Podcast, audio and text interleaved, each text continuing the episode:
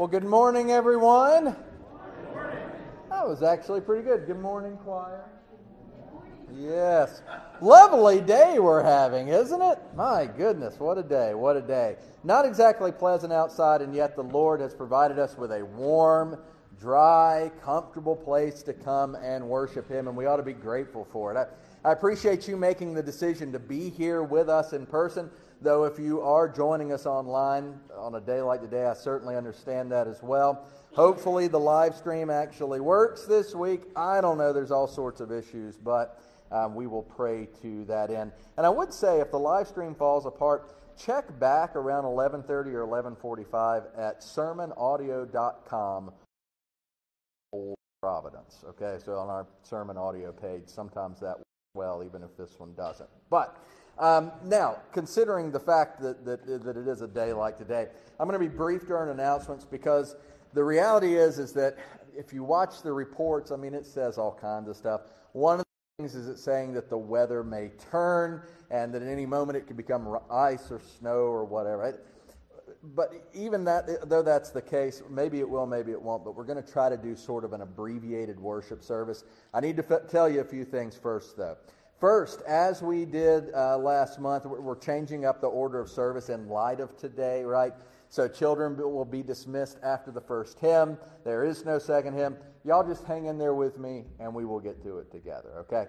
As far as Sunday school goes, we're going to leave that to your discretion. Um, also, youth group. Things are still on at my house for tonight at 5:30, but parents, stay tuned. If, if we need to cancel, I'll send you a text message and we'll just go from there. And if I don't have your contact or you don't have mine, then, uh, then please let me know. Now, one more thing. As I said last week, I want to remind you that in two weeks, all right, February, is that the 26th or the 25th? No, 20, I think it's the 26th. Yes. All right. Um, we are kind of changing things up. Sunday school will be at 9 a.m., worship will be at 10 a.m. Um, there are other calendar things going on that I'm going to let you find. We do have one more announcement that I need to make, and there she is right there. An announcement that brings me such joy. We have a new member to welcome today. Roberta, stand up and wave at everyone. All right, everybody wave at Roberta. There we go, and clap. Yes. Very good. Roberta Anderson met with me this past week and, and met with the session this morning, and she has joined the church, and I can't begin to tell you um, just how blessed of a time she and I have had together and how much I appreciate you, Roberta, and, and this positive step that you are taking. When I pray in just a few moments, I'm going to pray for Roberta. Um, but I would say, if anybody's interested in joining, please do let me know, and um, I would love to get you information on that, meet with you. Church membership is an important thing. Um, it, it is one of the ways that we submit to God in humble obedience. We come under the care of His church all sorts of reasons, but this is a positive step of faith on Roberta's part, and we are so delighted that the Lord has led you to us. Now, I think that's a great announcement to end on. After the service, y'all extend to her the right hand of fellowship. Let's prepare our hearts now for worship as Donna leads us in the prelude.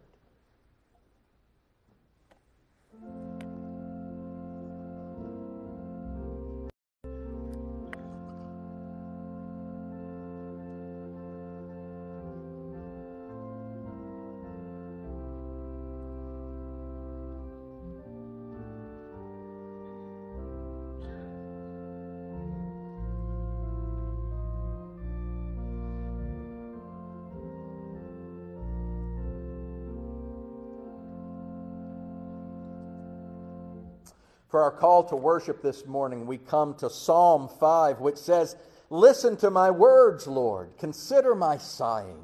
Pay attention to the sound of my cry, my King and my God, for I pray to you. In the morning, Lord, you hear my voice. In the morning, I plead my case to you and watch expectantly. Pausing for just a moment, how do you pray? First off, maybe I should ask, do you pray? But if you do, how do you pray? Do you pray with the expectation that the Lord not only hears you, but will answer you? That's how we're called to pray. Why? Verse 4 For you are not a God who delights in wickedness, evil cannot dwell with you. The boastful cannot stand in your sight. You hate all evildoers. You destroy those who tell lies. The Lord abhors violent and treacherous people. But I enter your house by the abundance of your faithful love. I bow down toward your holy temple in reverential awe of you.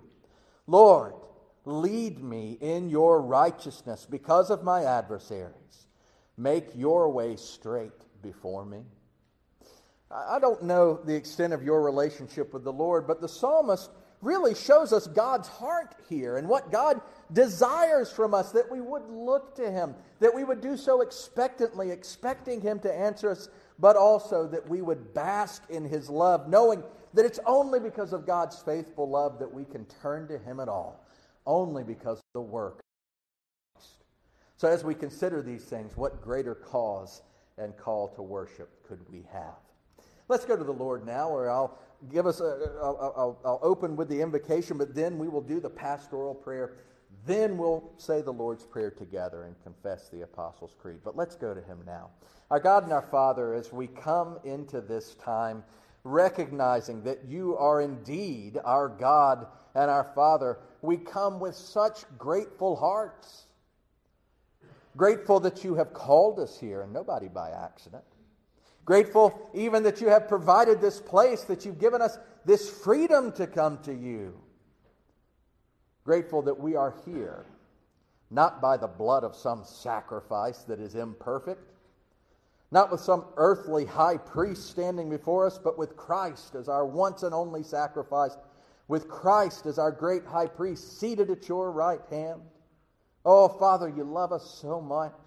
You've done so much for us. And because of Jesus Christ, we stand. We come into your presence now. But as we come, realizing that you've called us, we recognize that you are the holy God and that in and of ourselves we are not holy. Father, we have sin that we need to contend with. There are times where we have done what we want, not what you want. There are times where we have not done what your word says, either by going completely against it or failing to do that which you've called us to do. Father, as we consider our transgressions, we're reminded of your word that asks if you should count transgressions, who could stand? And the answer, of course, is that none of us could of ourselves. But again, in Christ we do. Yet, Father, as we follow him, help us to contend with our sinfulness. Help us to live lives of repentance, trusting in you. Help us to be real about who we are and where we help, and to turn to your Spirit again and again, who is our counselor, our helper. And oh, Father, in all these things, give us grateful hearts. And as we face the challenges of life, let us mount up with strength, with courage, based not on us, but based on you. As we think about the life of the church here at Old Providence, we know that there's lots of things going on. Just this morning, you've added to our number. I thank you so much for Roberta, for the spirit that you have given to her, for our times together in, in good conversation. And I look forward to how those will continue. But Father, as she has taken this step of faithfulness, we know that the evil one wants to attack, to discourage, to dissuade please work in her heart and guide her again and again to yourself. And use us here at Old Providence to come alongside her as she continues in her faithful journey following you. Let her commitment be a prompting to us as we consider who we are and what you've called us to do. Please bless her in every way. And yet, as we think of this positive thing going on, we know that there are some negative things going on in the church. There are those that are struggling spiritually.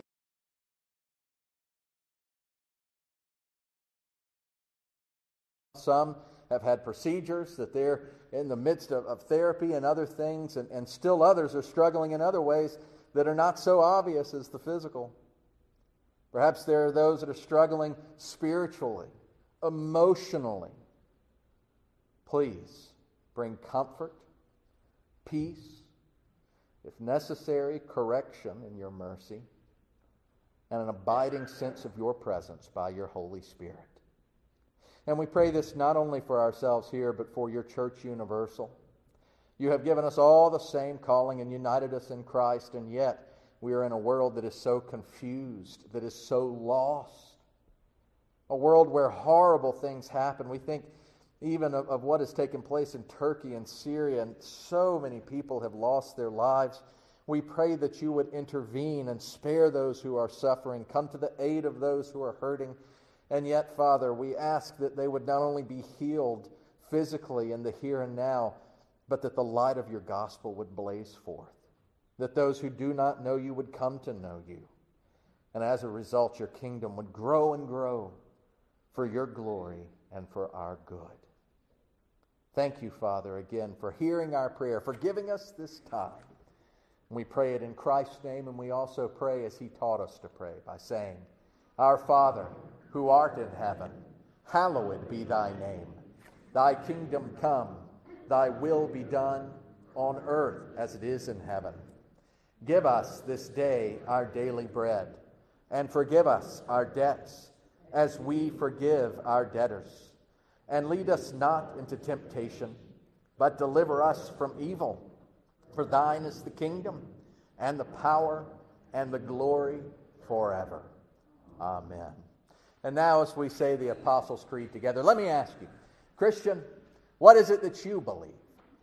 I believe in God the Father Almighty, maker of heaven and earth, and in Jesus Christ, his only Son, our Lord, who was conceived by the Holy Spirit, born of the Virgin Mary, suffered under Pontius Pilate, was crucified, died, and was buried. The third day he rose again from the dead. He ascended into heaven and sits at the right hand of God the Father Almighty. From thence he will come to judge the living and the dead. I believe in the Holy Spirit, the holy Christian church, the communion of saints, the forgiveness of sins, the resurrection of the body, and the life everlasting. Amen. Amen indeed. Now let's continue our worship by taking our hymnals and turning to number 26. The words are on the screen, of course, as we sing, Oh, worship the King, and pay attention to the words as we sing them together. Oh, worship the King, number 26.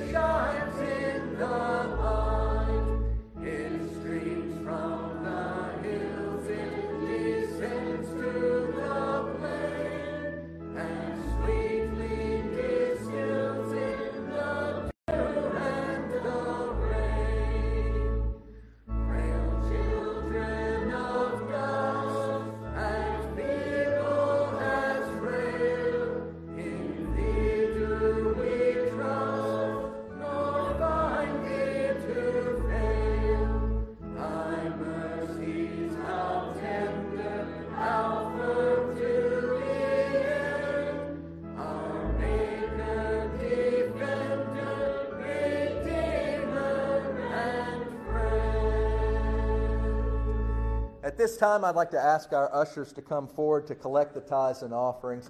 And children, you may be dismissed for Children's Church after I pray. Our Father, as we come to this portion of the service, now as we return just a portion of that with which you've so richly blessed us, I pray that you would work in our hearts, that we would consider what we've just lifted up, that you are our maker, redeemer, defender, and friend. And Father, as we have grateful hearts, let us give in light of these things. Please bless the gift and the giver in accordance with your will and for your kingdom. And I pray it in Christ's name. Amen. And children, you may now be dismissed.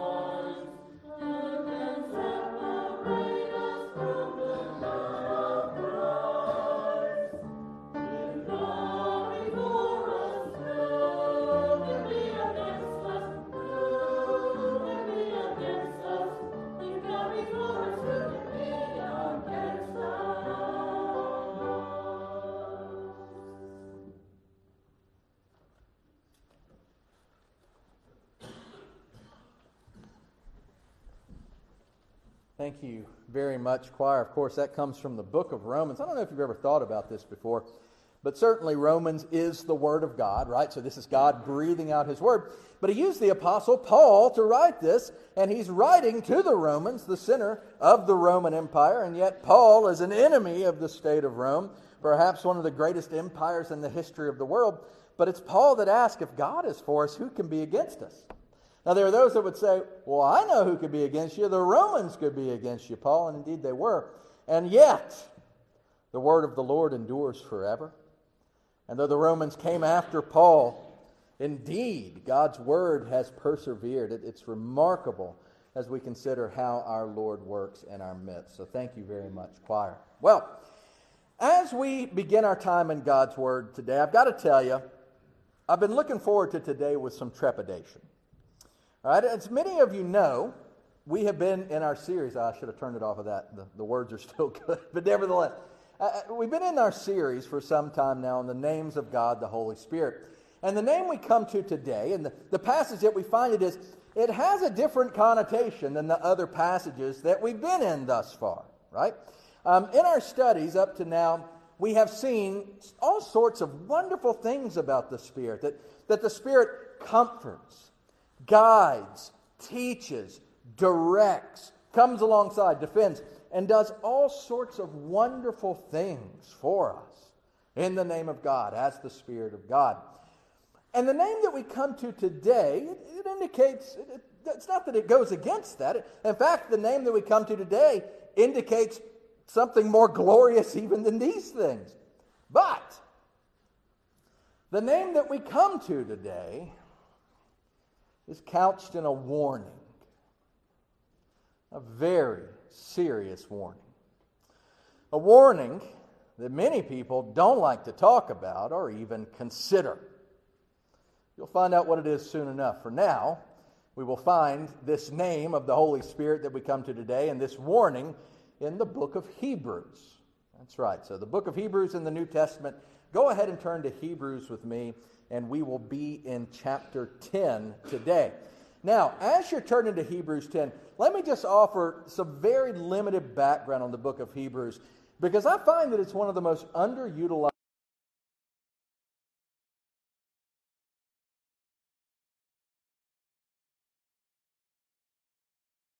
is applicable to us today. For you see, Hebrews is so pertinent to us. Realize that the book of Hebrews, and, and the name itself, you might say, well, it's Hebrews. Why is it the New Testament? But the book of Hebrews was written to a group of Christians that were facing persecution and they were considering abandoning Jesus. Now, this particular group just happened to be a group of people who were formerly Jews, Hebrews, okay? And when persecution came, realize in the Roman Empire, you could be a Jew, all right? That was acceptable. You could legally be a Jew. By the time Christianity continues rolling, the Jews make it very clear because the Romans originally thought Christianity was a part of Judaism. And the, the Jews very quickly said, no, no, no, no, no. These people are not a sect of Judaism. They don't have anything to do with us. And the Christians likewise said the same. So legally, you could be a Jew in the ancient Roman Empire, but you couldn't legally be a Christian. And what these people are saying is, hey, w- w- before this Jesus, when we were just Jews, Everything was fine. Now persecution has come. Why don't we just go back to being regular old Jews? Why don't we just go back to being Hebrews? Hence the title. And from this, the entirety of the book of Hebrews really is sort of like this sermon treatise. It's, not really like a letter, you know, like to the Romans where you can see the pattern of that. It doesn't fit into the pattern of New Testament letters. It really is unique. And the author is simply encouraging the people to remain true to Christ. Now, I say the author because we don't know who wrote the book of Hebrews. There's a lot of different opinions on that. I, I, happen to think that Luke wrote the book of Hebrews, but we don't have to know because it's God's word. And not only this, the author of Hebrews also, in encouraging people to remain true to Jesus, he does this compare and contrast throughout the book, right? Where he looks at Judaism and he compares being a regular Jew to being a Christian. And the resounding refrain is, you can't go back. How could you leave Jesus to go to a system like this? Now, That's the only background that I'm going to give you at this point.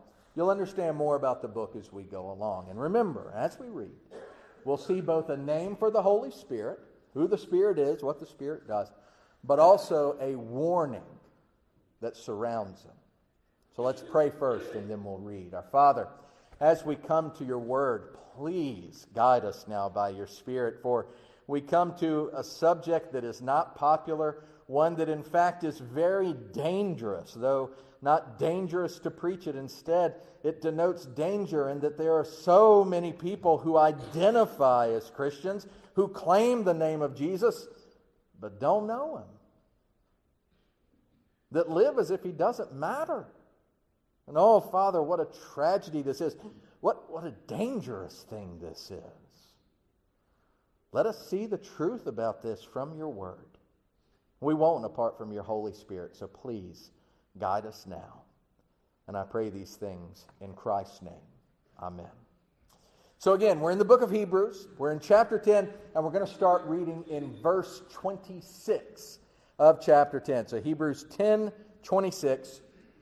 Hear now the word of the Lord. The author writes, For if we deliberately go on sinning after receiving the knowledge of truth, there no longer remains a sacrifice for sins, but a terrifying expectation of judgment and the fury of a fire about to consume the adversaries.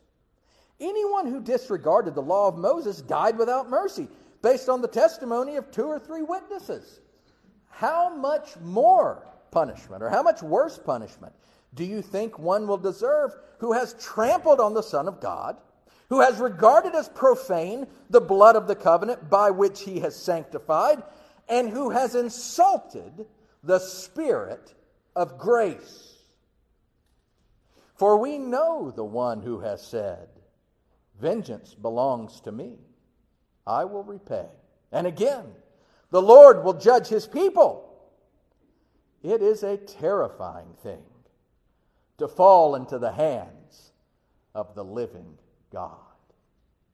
And we'll stop right there. May God bless the reading of his holy, inerrant, and infallible word. Amen and amen. All right, I don't have to point out to you the gravity of that which we just read, right? Doesn't exactly fit into a lot of the things that you hear about the Bible, especially today in this time where depends on which statistics you look at. There are some that, that, that, are somewhat trustworthy, some that I think are quite trustworthy, but all of them seem to point to the fact that we live in this time where if you look at American Christianity, depending on the age, it's fascinating what you'll find. You'll find that baby boomers, for instance, it's said that almost 70% of baby, baby boomers believe that there is a hell and that Satan is real. But the, the younger the person, the, the, the lower the likelihood they believe that these things are even true. You know, take, for instance, Gen Z. Some of the studies are saying that less than 10% of Gen Zers, right? I think that's age 25 and below, less than 10% believe that hell is even real. So, as you can tell, this is uh, not exactly a popular passage that we're coming to. But even so, we got to address it. And not just because a name for the Holy Spirit is revealed here. Now, with that being said, before we talked about the book of Hebrews from sort of this big picture perspective, right, that people considering abandoning with Jesus, um, realize where we pick up today is at the end of chapter 10. And we're going to zoom in a little bit more on what the author of Hebrews is doing here. If you were to read the start of chapter 10, and we won't do that right now, you'll see that the author has given a basic presentation on the atoning work of Christ. Now, that phrase itself, the atoning work of Christ, it's just a fancy way of saying that if you read the first part of chapter 10, you'll find that the author is explaining the glory. He, he's talking about the beauty of the gospel, the good news of Jesus, the beauty of what Christ's work on the cross accomplished, namely, the forgiveness of sins. That's where you see the beauty of Jesus. That through him, through his sacrifice, you see forgiveness. And in the first part of chapter 10, he compares Jesus being the spotless Lamb of God, sacrificed once and for all. He compares Jesus to the Jewish system. If you go back in chapter 10, he'll talk about the sacrificial system. He'll say, day after day after day, the priests kept offering these sacrifices lambs, bulls, doves, so forth. And none of them forgave anybody of their sins. And the priests themselves had to sacrifice for themselves first because the priests aren't perfect. So, in essence, what he's done is he said, Look at Judaism, right? Imperfect sacrifices that you have to keep doing over and over again. Look at their high priest and consider who Jesus is. Look at the beauty of how when Jesus died on the cross, he was the last sacrifice, y'all, once and for all, forever. And as a result, when I prayed the pastoral prayer a few minutes ago, I hadn't just slaughtered a bull. I hadn't brought a lamb in order to enter into the presence of God because Jesus is on our behalf, right? It, it's this beautiful comparison that he draws. And not only that, he, he continues this comparison throughout the book of Hebrews. And in making these comparisons, what we find is no one compares to Jesus. And this isn't only true regarding Judaism, it's true of every world religion. Nothing compares to the grace of God in Jesus Christ. Hence, Jesus is the only way of eternal life. And we shouldn't be surprised by this. How many times recently have we read John 14, 6? Jesus answered, I am the way and the truth and the life. No one comes to the Father except through me. Now, back to Hebrews chapter 10. It's after he's done this, right? It's after the author has compared Jesus to Judaism that we see the author go in a different direction and he starts talking about those who deny Christ. That's why there's such strong language in what we read. He's, he's talking about people that have denied Christ. But we need to realize few deny Jesus in word. Know, it's pretty rare when someone makes a grand proclamation about henceforth turning his or her back on the church, not believing the Bible, not following Jesus, all this sort of stuff. Very few deny Jesus in word. Many deny him by action. That's why we know when Jesus returns to judge, there will be those to whom he says, Depart from me. I never knew you. This ought to be a terrifying thought for us. But this is who the author of Hebrews is addressing. This is who God's word is addressing. Those who have 26 again. He says, For if we deliberately go on sinning after receiving the knowledge of the truth, there no longer remains a sacrifice for sins. Y'all, again, goodness, did you hear that? This sounds rather serious, doesn't it? This is the uncomfortable warning that I referred to earlier. But the question is, what is God's word talking about here? Again, I've, I've alluded to those that deny Christ, but he gets really specific here. When we come to a statement such as this in God's word, we need to be careful that we understand what it is and what it isn't. So let's break down what's been revealed here. When the author talks about deliberately going on in sin, what he's referring to is something that be, can be referred to by lots of different things. The term that I use is habitual sin. Now, what is habitual sin? Well, first off, let's say what it's not, okay? Habitual sin is not the same thing as sin in general. You know, think about it. If our passage and this warning is talking about committing sins in general, then we would all be in trouble. Why? Because we're all sinners. That's why. And remember, y'all, sin is what you do, but sin is also what you leave undone. There's sins that you commit, yeah, don't do this, and then you do it. And then there's sins that you omit. Love your enemies. I didn't do a good job of that. Sin is omission and commission. And not only that, y'all, sin can be that of the heart. You know, Jesus turned the whole understanding of sin upside down when he said in Matthew 25, uh, 27, and 28, he was talking about adultery.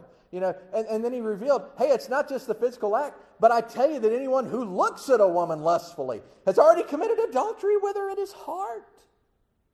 So sin is what you do. It's what you don't do. It's the inclination of your heart. It's why you do what you do. If you do the right thing for the wrong reasons, it's sin. The truth is that every single one of us are sinners. And that's why we're called to live a life of repentance. pursuing holiness, trusting in Christ, going to Him to seek forgiveness of our sins. And y'all, it, it, it's a paradigm to be a follower of Christ that is revealed in the gospel. So that's not what verse 26 is talking about, though. Habitual sin is very different than sin in general that we are all guilty of. Habitual sin is what it sounds like it's a habit of sin that you excuse or accept. It's when you let one sin or several sins take hold over your life, and instead of struggling against that sin, doing what you ought to do to address that sin and move on from it, repenting from it, asking the Holy Spirit to help you with it, turning it over to God, instead of doing that, if you would then embrace it and just say, well, this is who I am, or, eh, it's not that big of a deal. Yeah, I, I, may do this, but at least I'm not doing that over there. I've talked about this before, y'all. We can always find somebody worse than we are to make ourselves feel better. But the reality is, is that a word is given here, and we can't deny it. Again, what he's talking about with habitual sin is those who deliberately go on sinning. And realize that I haven't been specific about the sins, because habitual sin can be any pattern of sin. You know, we tend to think of the big ones, right? We get on these hobby horses drunkenness, thievery, you know, all these things. But it can be gossip, it can be adultery, it can be idolatry. As one person said, far wiser than me, and I wish I knew who it was, he said, Show me what you covet, and I'll show you your idol. Look, habitual sin is sin in your life that you refuse to address, but instead no longer even feel guilty about and embrace or even excuse. That's what Hebrews 10 is talking about here. The sin that our passage says that if you're guilty of, there's no sacrifice for those sins. For you. And I do mean you, the people of God. Because realize who this is written to. Y'all, Hebrews was written to those who claim to follow Christ to those who claim to have saving knowledge of Jesus Christ. That's why Hebrews 10 says that if someone commits habitual sin after having received the knowledge of truth, there no longer remains a sacrifice for the sins that they have committed. Now, I know this is weighty stuff, and I know that you may be confused. You may be even be asking the question, you know, so what? Well, I'm about to tell you why this matters so much and why it's different between habitual sin and just general sin and why habitual sin is so terrible. There's lots of ways to say it. There are many ways to dress it up. But the reality is that Hebrews 10:26 doesn't name specific sins because it's talking about one overall subject, and that subject is apostasy. You may never have even heard that word before, and that's okay if you haven't because it tends to be one of those religious words. That's fine. But apostasy is a sin that takes many forms, just like habitual sin. But I'm going to shuck the corn all the way down to the cob to let you know why this is important.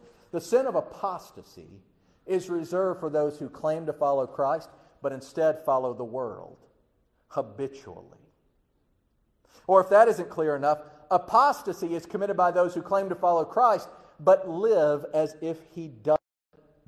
And again, y'all, don't be picking this hobby horse sin where you say, oh, that must mean somebody who's caught in fill in the blank or somebody who does this. The fact is, is that you can be in church every single week and be guilty of apostasy if there's something you won't turn loose. Because, in short, apostasy is abandoning Christ and determining that you don't really need forgiveness for who you are or for what you do. And according to verse 26, if you find yourself guilty of apostasy. If you just deliberately keep on sinning, then there no longer remains sacrifice for your sins. But that's not because Jesus' sacrifice is not powerful enough. He doesn't only say this, he continues on by saying, if we deliberately go on sinning after receiving the knowledge of truth, there's no longer remains a sacrifice for sins. And he gives you the alternative, but a terrifying expectation of judgment and the fury of a fire about to consume the adversaries.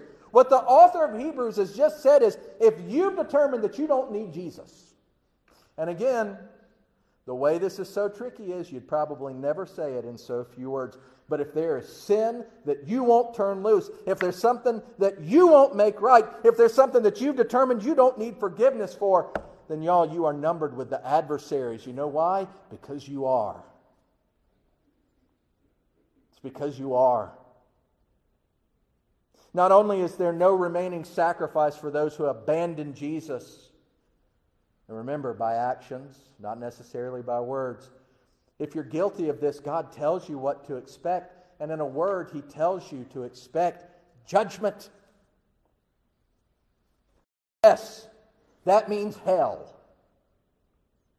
Hell is the greatest vanishing doctrine in the modern church. Nobody goes there anymore. Right? I mean, according people talk about this all, oh, well, it was a good person. You know, they try to do more good things than bad things as if there's that cosmic scale out there. Nobody talks about hell anymore. But it's not just hell that is forecast here, it's horrible judgment, hell forever. But we need to be careful. Again, God's word isn't saying that those who are guilty of habitual sin, those that are guilty of apostasy, apostasy, it isn't saying that forgiveness of sins is unavailable to the world God isn't saying that Jesus' blood isn't powerful enough to wash away all sins. Instead, he's just making a logical point. And it's this listen to me. If you're guilty of apostasy, if you reject Christ by word or deed, it doesn't matter. If you have embraced sin instead of dealing with it, if you've decided you don't need Jesus, you don't have him. That's why judgment awaits. It's not as if God snatches Jesus away from you. It's not as if God smites you. It's just the simple fact that if you decide that you don't need Jesus, you don't have him. You can say it lots of ways. I've said it already today. Look, you can't live like hell and expect citizenship in heaven. In the same way, you can't live like Jesus doesn't matter and expect him to save you because whether you'd say it in so few words or not, if you live like Jesus doesn't matter, then to you, he doesn't. You know, in the world of Facebook philosophy and all these things out there, you see these empowerment posts where people say, if people show you that you don't matter to them, believe them because you really don't matter to them. Y'all, we'll t- say that about horrible relationships when people shouldn't even be with. Forget about all that stuff. This is true with God. If you've decided Jesus doesn't matter to you, then guess what? He doesn't matter to you. And it's at this point that the author of Hebrews makes a shift and he carries us down this logical path to explain this even further. But before going there, I know you may be uncomfortable with this whole discussion. You may even be bristling up at what I'm saying. You may say, wait a minute, what do you mean no sacrifice remains for these people? You might be saying, God is love. What about that? Well, realize first, I didn't write Hebrews 10. This is God's word. This is not Patrick's word. God conveys the responsibility for denying Christ. God says what the consequences are for denying Christ and living as though he doesn't matter. And second, it is true that God is love. You see it throughout his word. 1 John 4 8, 4 16, we could go on and on. In fact, I've heard there are four specific places where it says, in fact, God is love. But y'all, there's 600 places where God tells us he's holy. But realize, y'all, all of that aside, realize this is not talking about God smiting someone willy nilly and sending people to hell. Chapter 10, again, is talking about people who claim to know Jesus but instead live as though he doesn't matter. People who have rejected Christ by their lives. People that might not say they want nothing to do with God, but they sure live like it. And to drive this home, look at what the chapter says next. Verse 28 it says, anyone who disregarded the law of Moses died without mercy, based on the testimony of two or three witnesses. How much worse punishment? Now, pause for just a second. Time out. We're going to pick up there in a second. Do you get what he said in verse 28? He said, Look, you people want to go back to being Jews. Rewind. If you disregarded the law of Moses, which was the law of God, all it took was two or three witnesses and you were killed. How much more punishment? Look at verse 29. How much worse punishment do you think one will deserve who has trampled on the Son of God? who has regarded as profane the blood of the covenant by which he was sanctified, and who has insulted the Spirit of grace. And it's here, my friends, that we find both the name for the Holy Spirit that we come to today, but also we find the full warning. What God's saying in His Word here is this listen to me now. He's saying, if you've heard the truth and you reject Christ, if you reject the gospel of Jesus Christ, all the while claiming to belong to Him, you trample on the Son of God Himself and you profane His perfect blood that was spilled for His people. If you commit apostasy, if you're living like Jesus doesn't matter, and yet you claim to belong to Him, if you hold on to sin and excuse it away, you're insulting Jesus Himself. You're making a mockery out of Him. And not only do you trample on Jesus, when you reject Jesus by word or deed, you insult the Spirit of grace Himself. Y'all, this passage does not deny that God is love. In fact, this passage tells us that God is love by His Holy Spirit, who isn't just gracious. The Holy Spirit is the Spirit of grace. What's revealed here is that the Spirit of grace is the means by which God saves. This doesn't negate God's love. Look, remember uh, how the, the church was built. Remember what the Holy Spirit does. In Acts chapter 2, read it sometimes we find that the Holy Spirit is the agent of salvation. After Peter preached this great sermon at Pentecost, it says, when the people heard this, they were cut to the heart and said to Peter and the other apostles, Brothers, what shall we do? It was the Holy Spirit that cut them to the heart.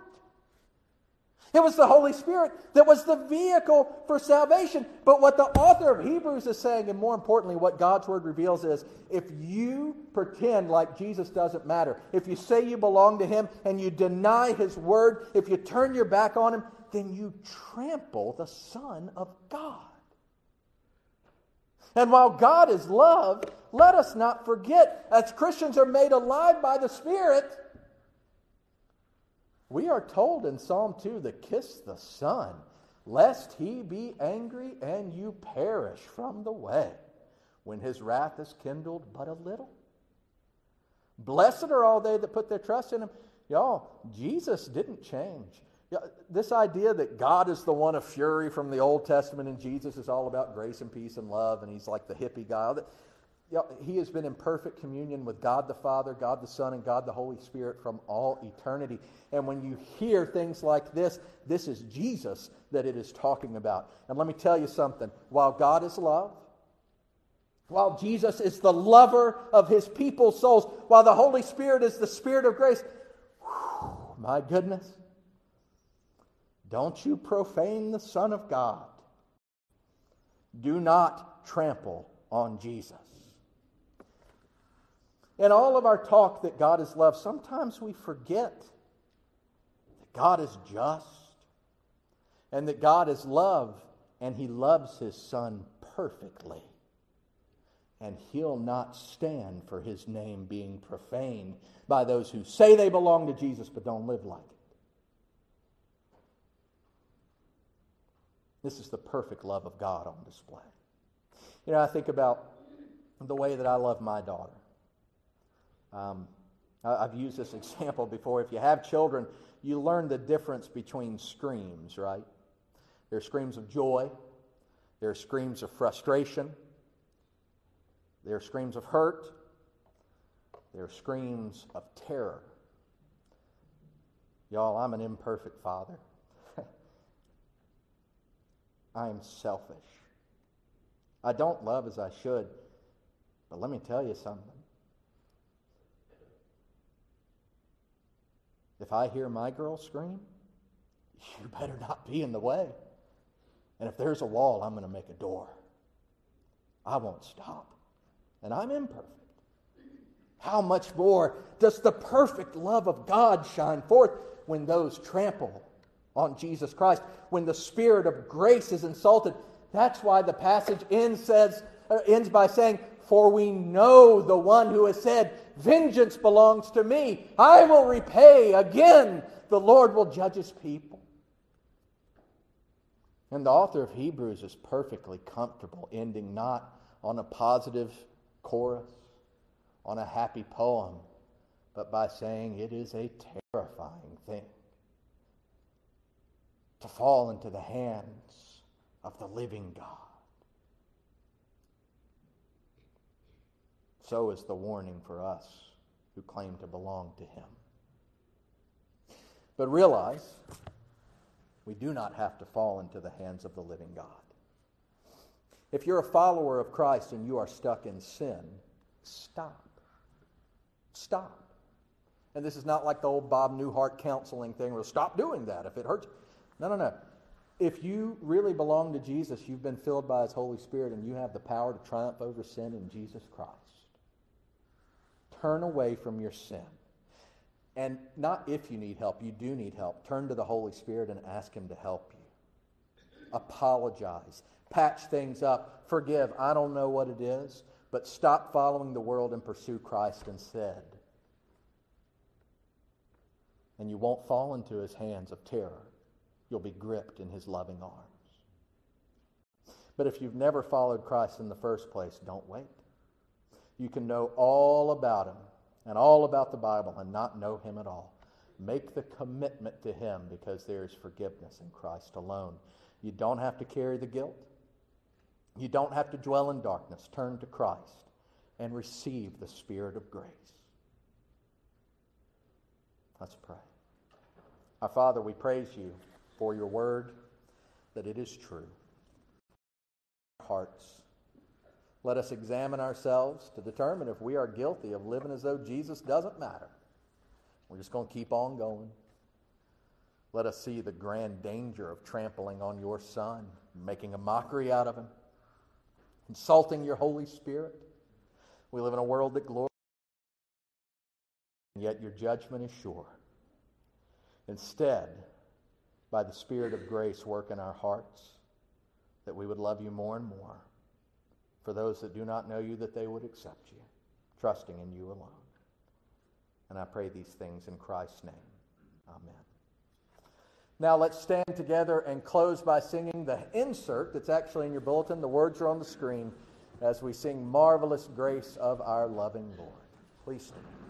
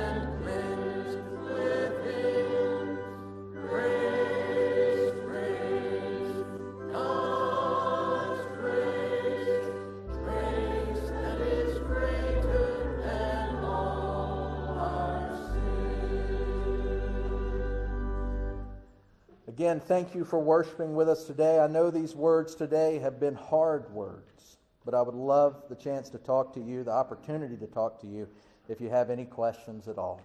And again, if you know that you don't know the Lord, turn to Him. But if you know you're running from Him, stop and turn back. Receive the benediction. May the grace and the peace and the mercy and the love and the fellowship of God the Father, God the Son, and God the Holy Spirit be upon you both now and forevermore. Amen. And please remain standing for the choral response.